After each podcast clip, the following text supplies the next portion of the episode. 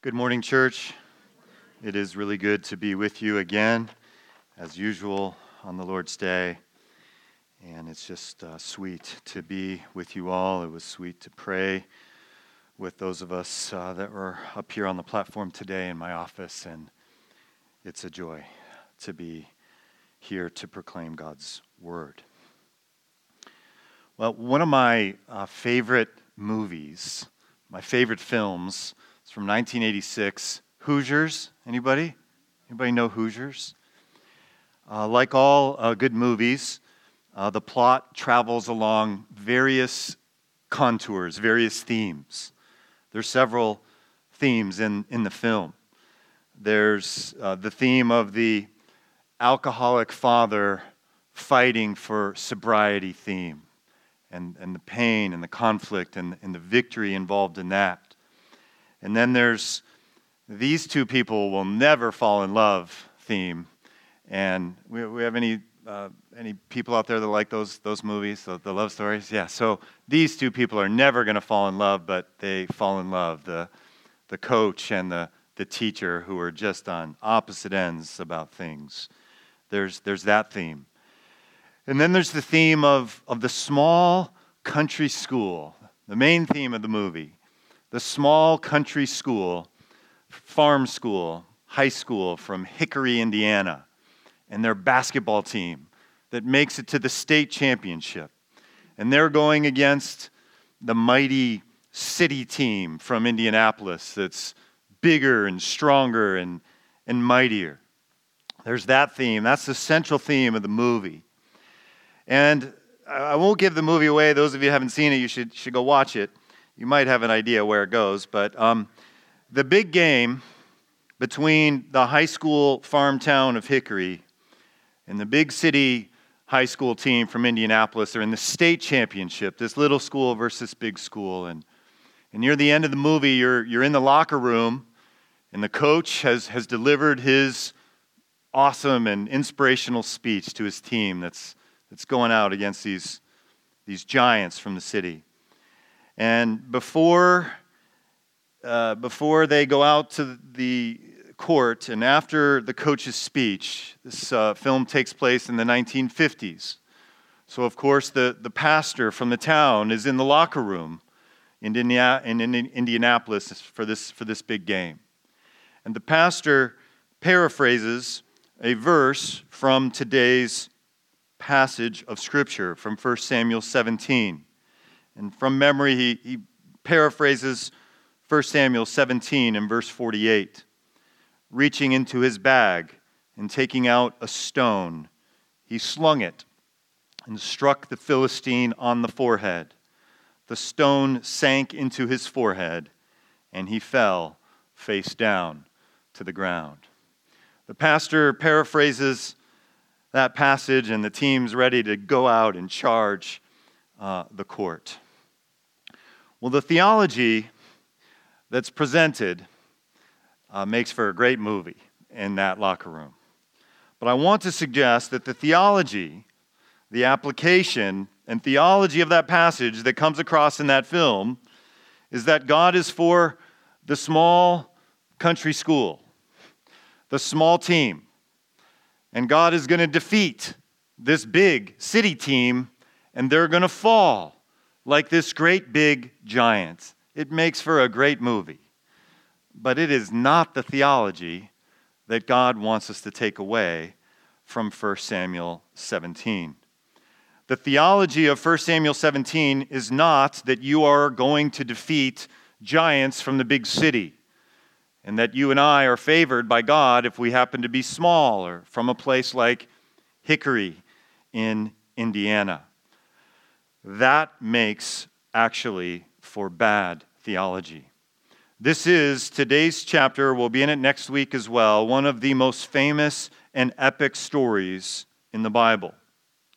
But it doesn't really teach what we make it out to teach and what that film makes it out to teach what does this passage actually teach?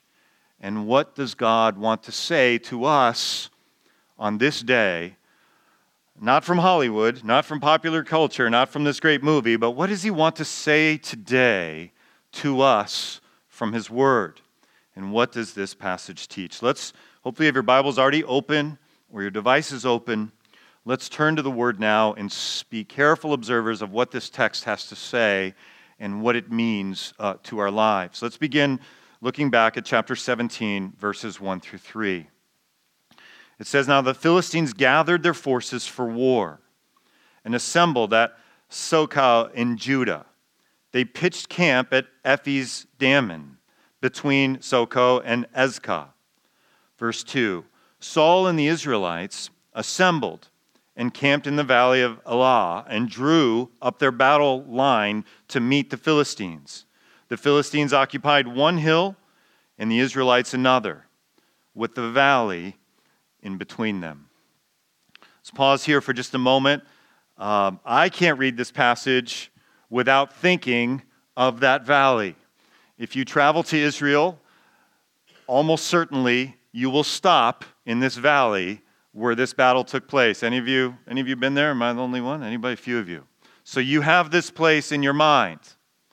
And if I would at this moment be an advertisement and say to put on your to do list to travel to Israel, it changes your reading of Scripture, including passages like this.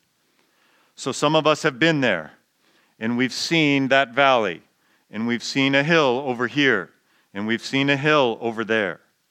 And they are encamped there, this powerful superpower, the Philistine army, and the weaker, less sophisticated, less armed Israelite army.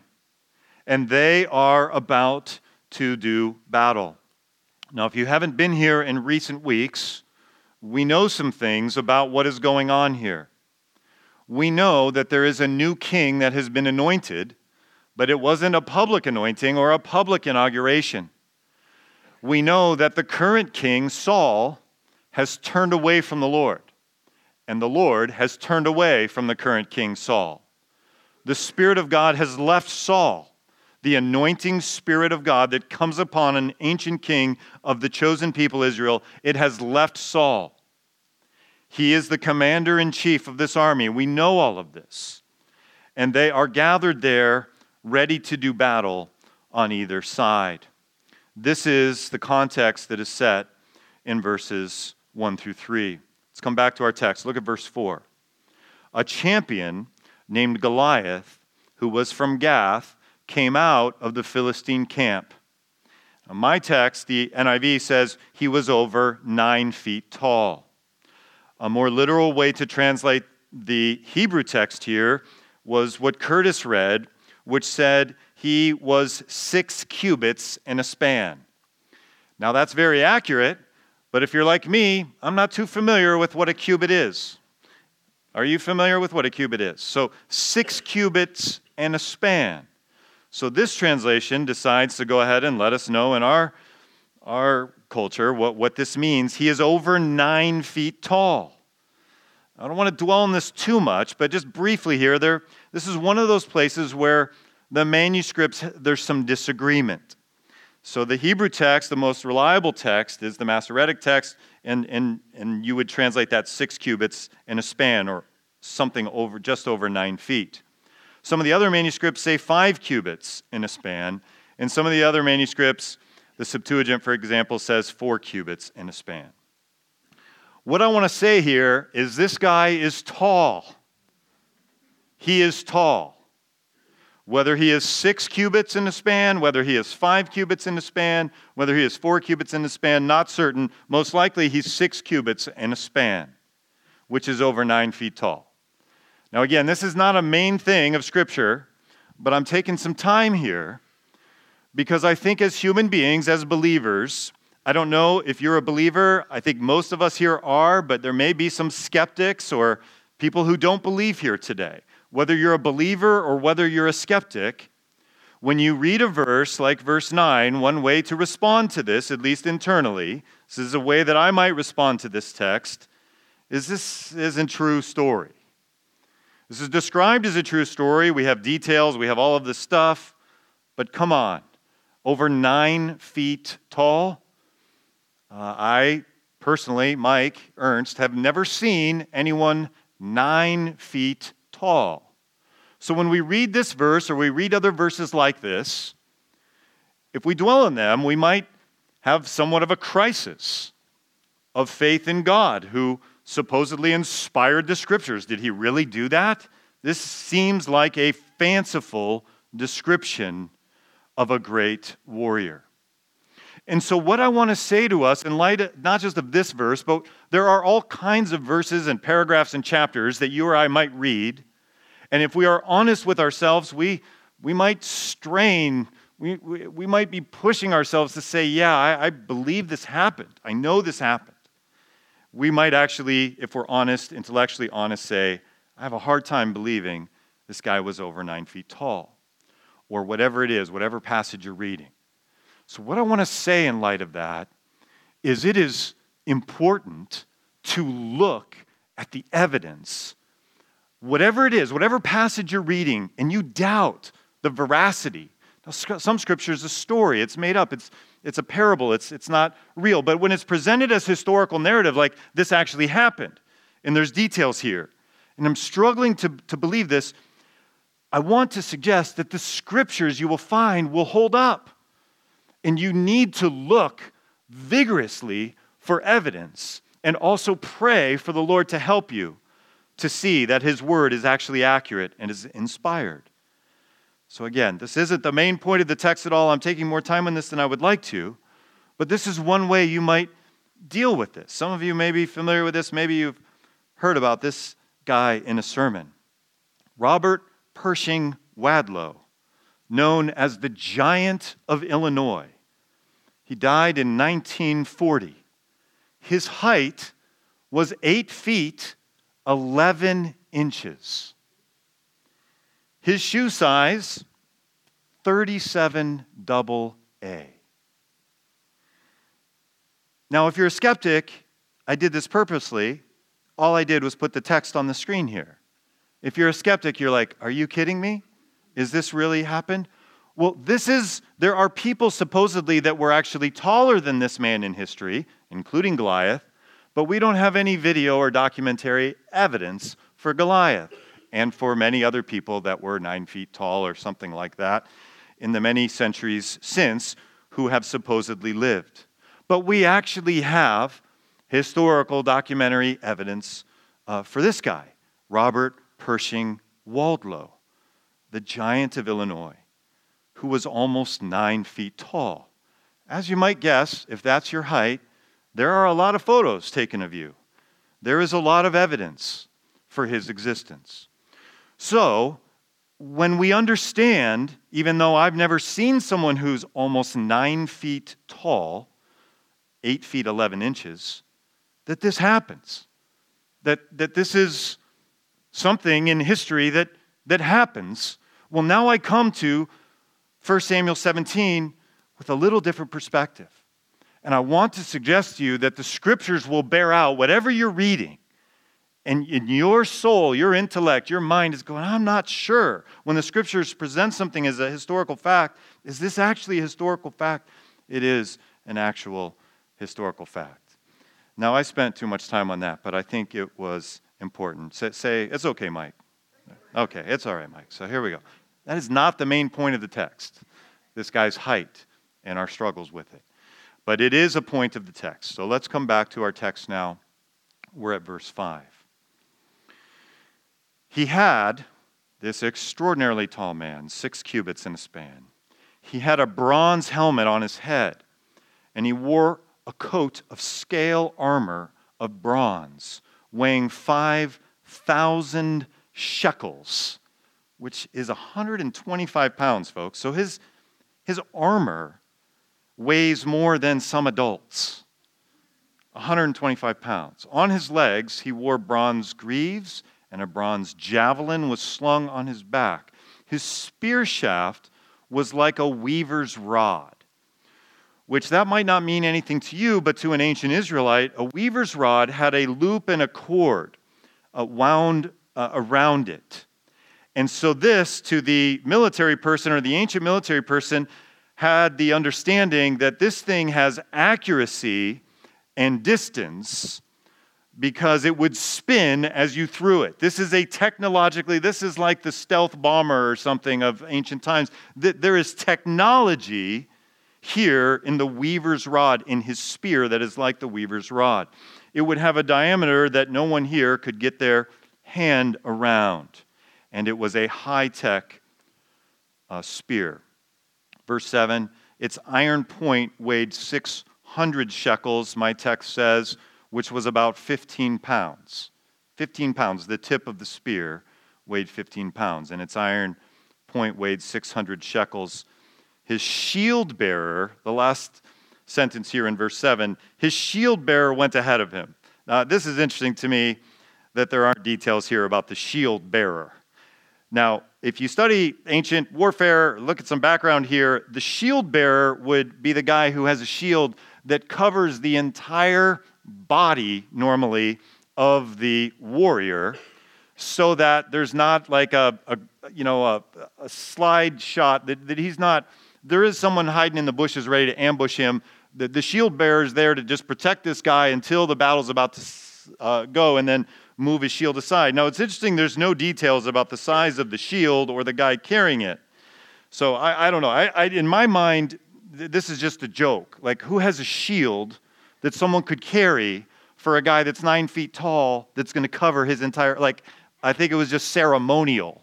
I don't think the shield was going to protect the nine foot tall man from the lobbed rock or whatever that might come his way before uh, the battle is there all right so where are we we are uh, we, we've, we've made it through the, the shield i lost my place uh, that's verse 7 back to verse 8 we're at verse 8 Goliath stood and shouted to the ranks of Israel, Why do you come out and line up for battle?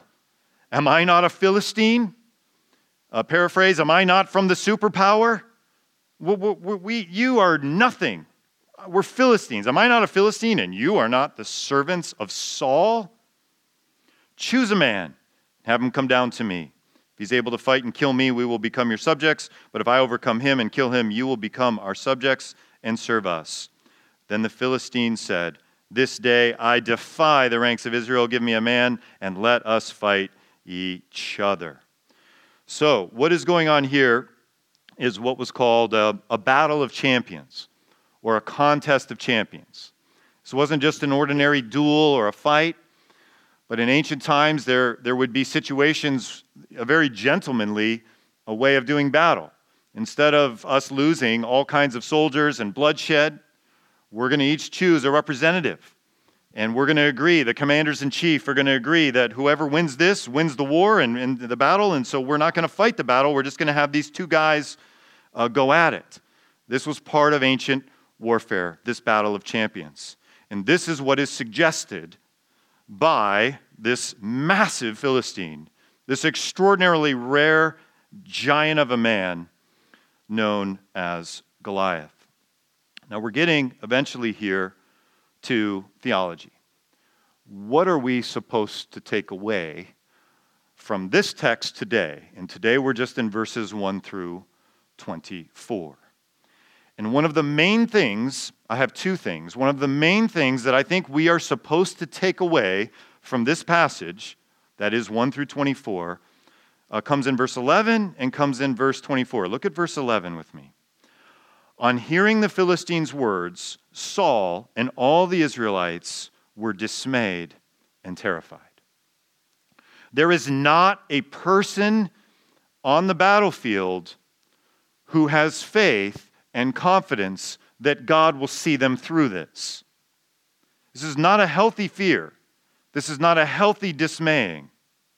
There, there is no one there, these two armies assembled, those of you that have been there, on either side of those hills. And there is no one in the army of the covenant keeping God of Israel who has trust and confidence in God to see us through this time. Let's go ahead and jump to the end, our last verse for today. We're going to hit the middle also, but go ahead and jump to verse 24. When the Israelites saw the man, Goliath, they ran from him in great fear. This is cowardice. This is not confidence in the covenant keeping God of Israel. What is missing here?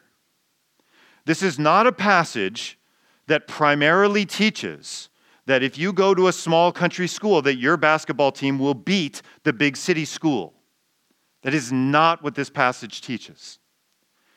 This passage to the careful reader is opening our eyes that there is no one on the scene who trusts and believes that God will see them through this, including the king, Saul, who the reader knows isn't really the king anymore. God has left him because Saul has left God, that David has been anointed.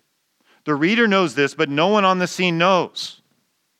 There is no one on the scene who knows and trusts God for this trial, this battle that is before them. So, as a Christian, as we read 1 Samuel 17, we want to link it with passages that are very well known to us, like Philippians 4, which teaches do not be anxious about anything. And in the Greek text, that means anything, including a giant who is threatening your life.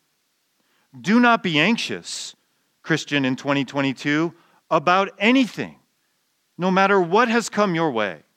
But in everything, by prayer and petition with thanksgiving, present your requests to God. Many of you have memorized this passage. And the peace of God, which transcends all understanding, will guard your hearts and minds in Christ Jesus. This theology is nowhere to be found among the believers in the covenant keeping people of God, the chosen people of God, getting ready to go into battle. Well, some of you who are critical might be saying, well, that's in the New Testament, Mike, so of course they didn't have that. That's correct. You're correct if that's what you're thinking. This same theology in Philippians 4 is in the Old Testament as well, however. We could go somewhere like Habakkuk 3 or many other places. Look at the spirit and confidence in Habakkuk 3. Though the fig tree does not bud, and there are no grapes on the vine, on the vines, though the olive crop fails, and the fields produce no food, though there are no sheep in the pen and no cattle in the stalls, yet I will rejoice in the Lord. I will be joyful in God my Savior.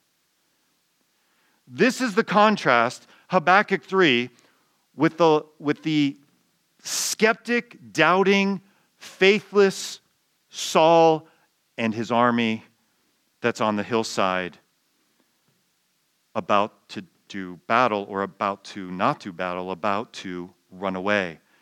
This theology isn't there. Now, to just stay in Habakkuk 3 for a moment, take yourself back you know, we're in 1 Samuel 17, we're in about a, a thousand BC. Take yourself back 3,000 years. There are no Raley's, there are no Safeways, there is no taco tree to run to after the service. For food, it comes from the ground outside your house. And that food go, grows by rain that comes from the Lord. And there is no food because there has been no rain in Habakkuk 3. There are no sheep to slaughter and to eat. There are no cows. We have famine. We have starvation. You've seen the videos, the commercials. You give money to the. That's the situation we have in Habakkuk 3. But the believer here has confidence that God is going to see him or her, him and her and them through everybody who believes and has faith through this famine. That faith is absent in 1 Samuel 17. And the reader is supposed to see this. Again, this is not a passage that says you should live in a small country town. And if you do, and you're small, God will be with you and you will defeat all of the big bad city people. That is not what this passage teaches. What's missing here in 1 Samuel 17 is the grace to believe that God is sufficient to see us through this Goliath, this battle. That's missing. And we are supposed to see this. So, as I say this, another thing this passage is not teaching is that God is with you and you and therefore you will have victory in all of the battles that you face. It's not teaching that. That's what happens here. We all know that. Hollywood knows that. But that's not what this passage, that's not what the scripture is teaching us. We read this passage in light of all scripture. In light of all scripture, if we ask ourselves the question, does the believing person always win the battle? How did it turn out for John the Baptist? His head was cut off. He obeyed God. He was the greatest of humans in many ways. I'm paraphrasing, that's how the scriptures describe him. You remember, people thought he was the Messiah. People were worshiping John. He's like, no, there's one coming after me that's, that's much more worthy. Don't, don't worship me. This guy was dialed. This guy, John the Baptist, had this perspective of Habakkuk 3. So, what I'm trying to say when I say grace, what's missing in 1 Samuel 17 is the grace to believe that God is sufficient. Don't hear me say that 1 Samuel 17 is teaching that if you believe that God is sufficient, that you're going to win every single battle in the way that you want. Because the Bible doesn't teach that either. John the Baptist had his head cut off as he was faithful to the Lord Jesus Christ. And then there was Jesus who was crucified and suffered immensely. So, in reality, in the totality of Scripture, including 1 Samuel 17, the Bible actually has a lot to say about suffering and enduring it. It doesn't say the way that Hollywood takes 1 Samuel 17, in that if you are a small person from a small town and a believer, that you're going to defeat every enemy. That is not what 1 Samuel 17 is teaching. You and I need grace to believe that God is sufficient for every single thing that comes our way in, life, in our lives. He may give us victory, like we're going to see next week, he does to David and to Israel, or like John the Baptist, or like Jesus, we may suffer immensely. Either way, he is with us, and we need his grace. And that is what is missing among every person on the scene in that valley, those of you that have been there who are followers of this great creator, this covenant keeping God of Israel.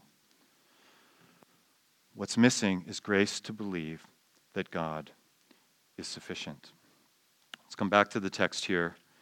We've already hit the last verse, verse 24, but we have the middle to cover, verses 12 through 23. So let's look at 12. 1 Samuel 17. Now, David was the son of an Ephrathite named Jesse, who was from Bethlehem in Judah. Jesse had eight sons, and in Saul's time he was old and well advanced in years. Verse 13 Jesse's three oldest sons had followed Saul to the war. Paraphrase here. These guys, these three sons, their photos in their dress uniforms are in the house right when you walk in. David's isn't. But these three boys, their photos there in uniform. The firstborn was Eliab. His picture's there as you walk into the house in his, in his dress blues. The second, Abinadab, and the third, Shammah, their pictures were there. Verse 14 David was the youngest. The three oldest followed Saul, but David went back and forth from Saul to tend his father's sheep at Bethlehem. So the older boys are soldiers in uniform. The younger boy, David, he tends to the sheep. They don't have Raley's, so he's tending the sheep. A seemingly insignificant thing from Jesse's perspective. And the reader, the, the, the author of 1 Samuel is wanting the reader to see this perspective. You remember what else David was doing? He had two part time jobs. One was taking care of the sheep, and the other was what? Playing the harp for Saul.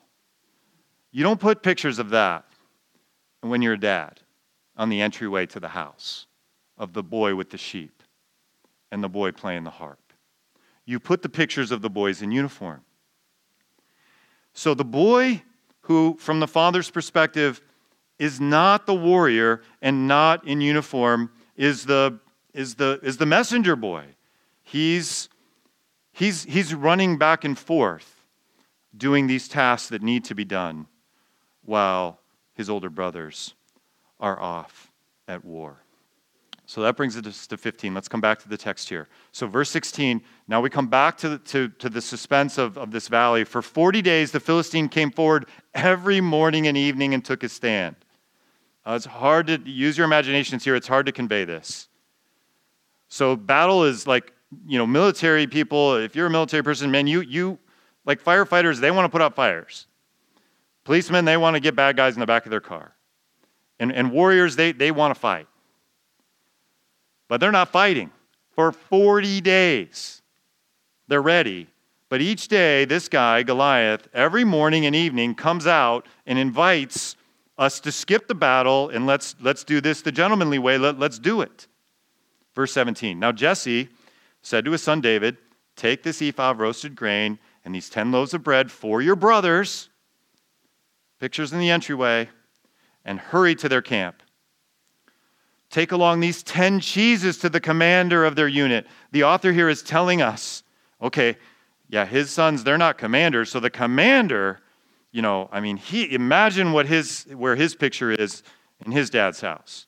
The commander gets 10 cheeses. David is like the mailman. Take the 10 cheeses to the commander and, and, and the bread to your brothers. See how your brothers are and bring back some assurance from them. Verse 19 They are with Saul and all the men of Israel in the valley of Elah, fighting against the Philistines. They aren't actually fighting, but this is what Jesse thinks is going on. So I don't want to put Jesse down too much here. He, I would probably, most of us dads would be doing the exact same thing Jesse was doing if we lived in an ancient culture. Our sons are at war. Hey, send them some food. Hey, give his commander this. Help him out. There, there, there's no kitchen crew there. there. there's, there's, there's no Raley's to go to. They can't confiscate something. It, it's coming from family, it's coming from the Israelites. So, this is what any one of us, I want to suggest, would probably do.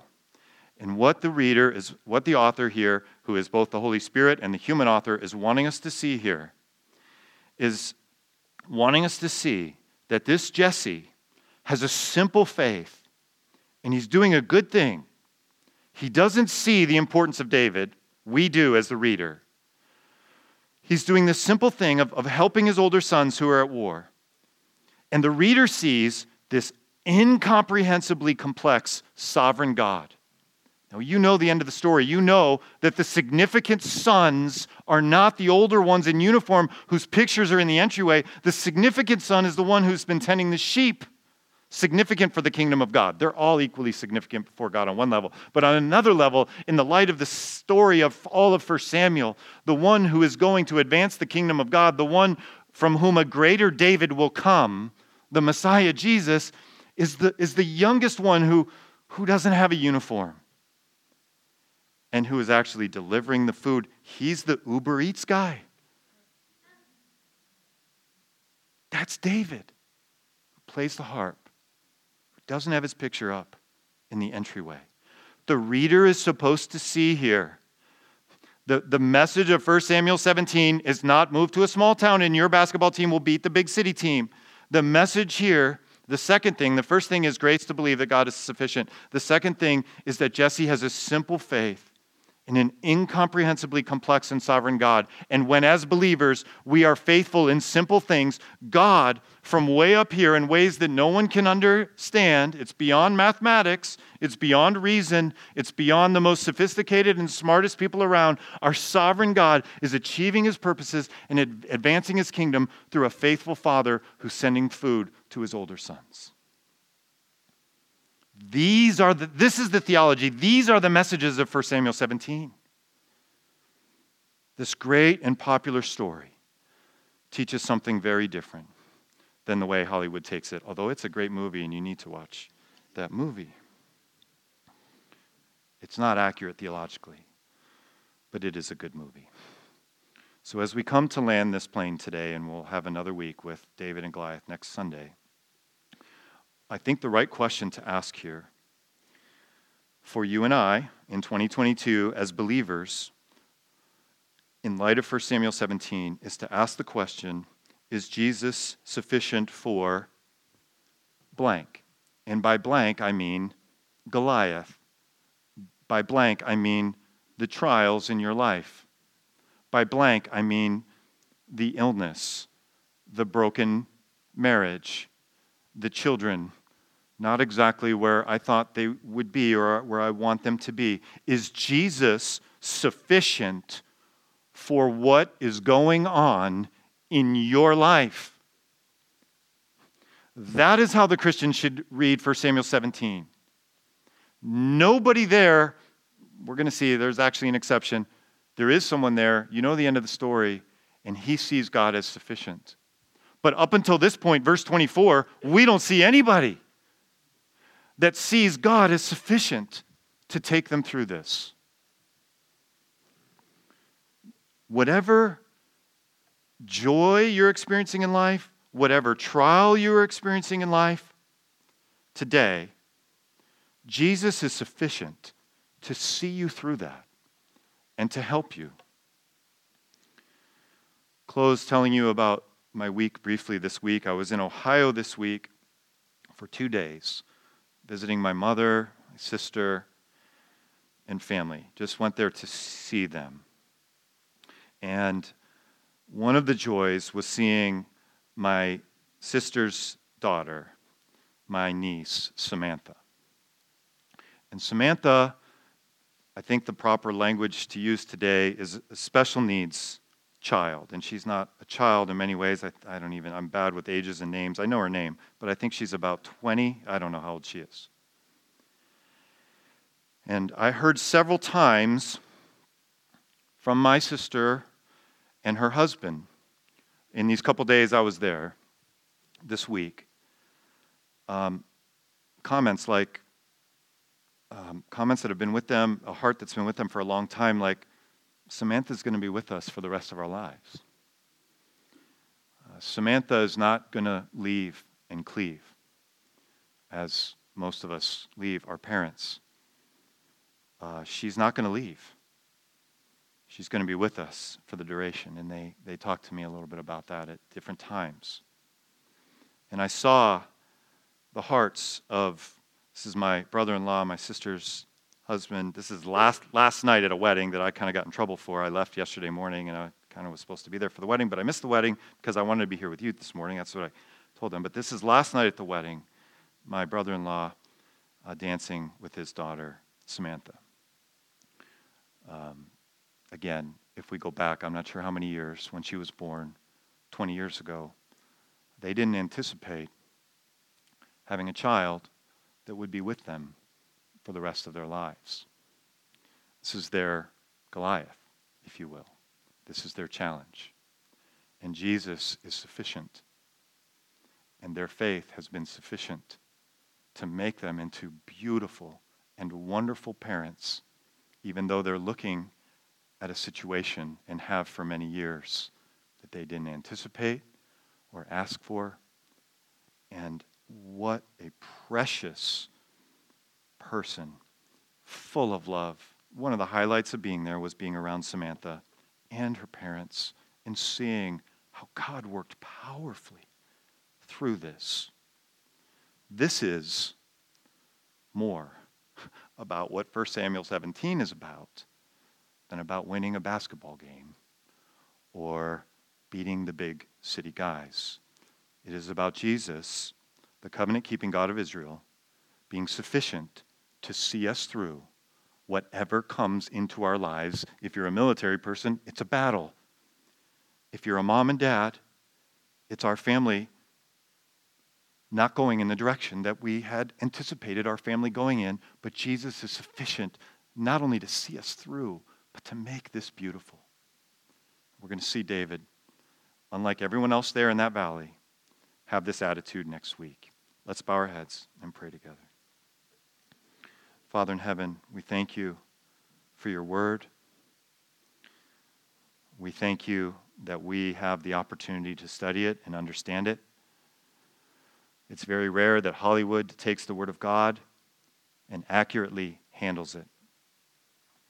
We pray that you would help us by your Spirit to be good stewards of the Bible. Lord, we know that your heart for us is to be men and women who acknowledge that Jesus is sufficient, that the covenant keeping God of Israel is sufficient to see us through, especially things that we never anticipated that are incredibly difficult in life, and that we would trust you, that Jesus would be sufficient, whatever it is that, that fills in the blank in your life.